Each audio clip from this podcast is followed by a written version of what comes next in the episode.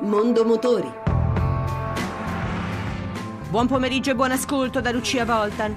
Più di 320 cavalli, motore 2003 EcoBoost, lo stesso che equipaggia l'americana Mustang e, vera novità, la trazione integrale. Sono queste le caratteristiche principali della nuova Ford Focus RS.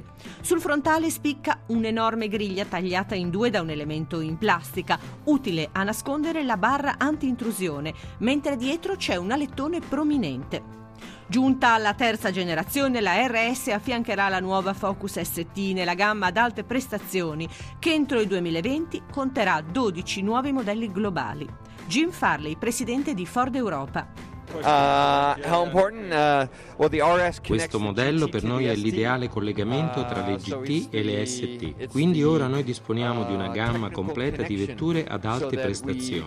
Non abbiamo più solo supercar per pochi e vetture più abbordabili per un pubblico molto più ampio, ma anche una via di mezzo. Questa vettura dunque è molto importante nell'ottica di una strategia globale. Quando arriverà in Europa? Verso la fine dell'anno.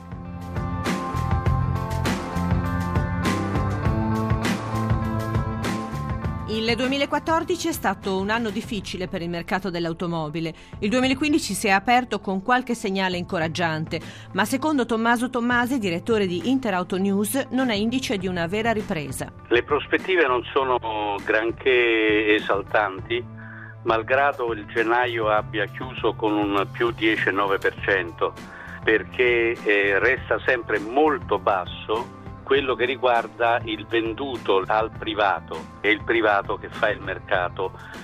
Invece è stato un mese molto molto buono, addirittura con un più 54% per il noleggio. Questo può trovare delle spiegazioni come ad esempio la preparazione dei noleggiatori per eh, la prossima Expo di Milano. C'è un tipo di automobile in grado di cavalcare questa crisi? Fino ad oggi, eh, come si suol dire, l'automobile è stata comprata spesso con la pancia e non con il cervello.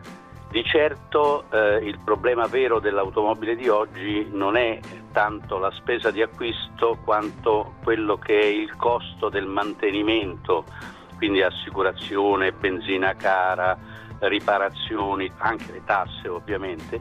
Quindi io personalmente suggerirei di non lasciarsi ancora guidare dalla pancia ma dal cervello acquistando delle macchine eh, intanto non inquinanti e in secondo luogo che eh, possano rispondere alle reali esigenze della famiglia.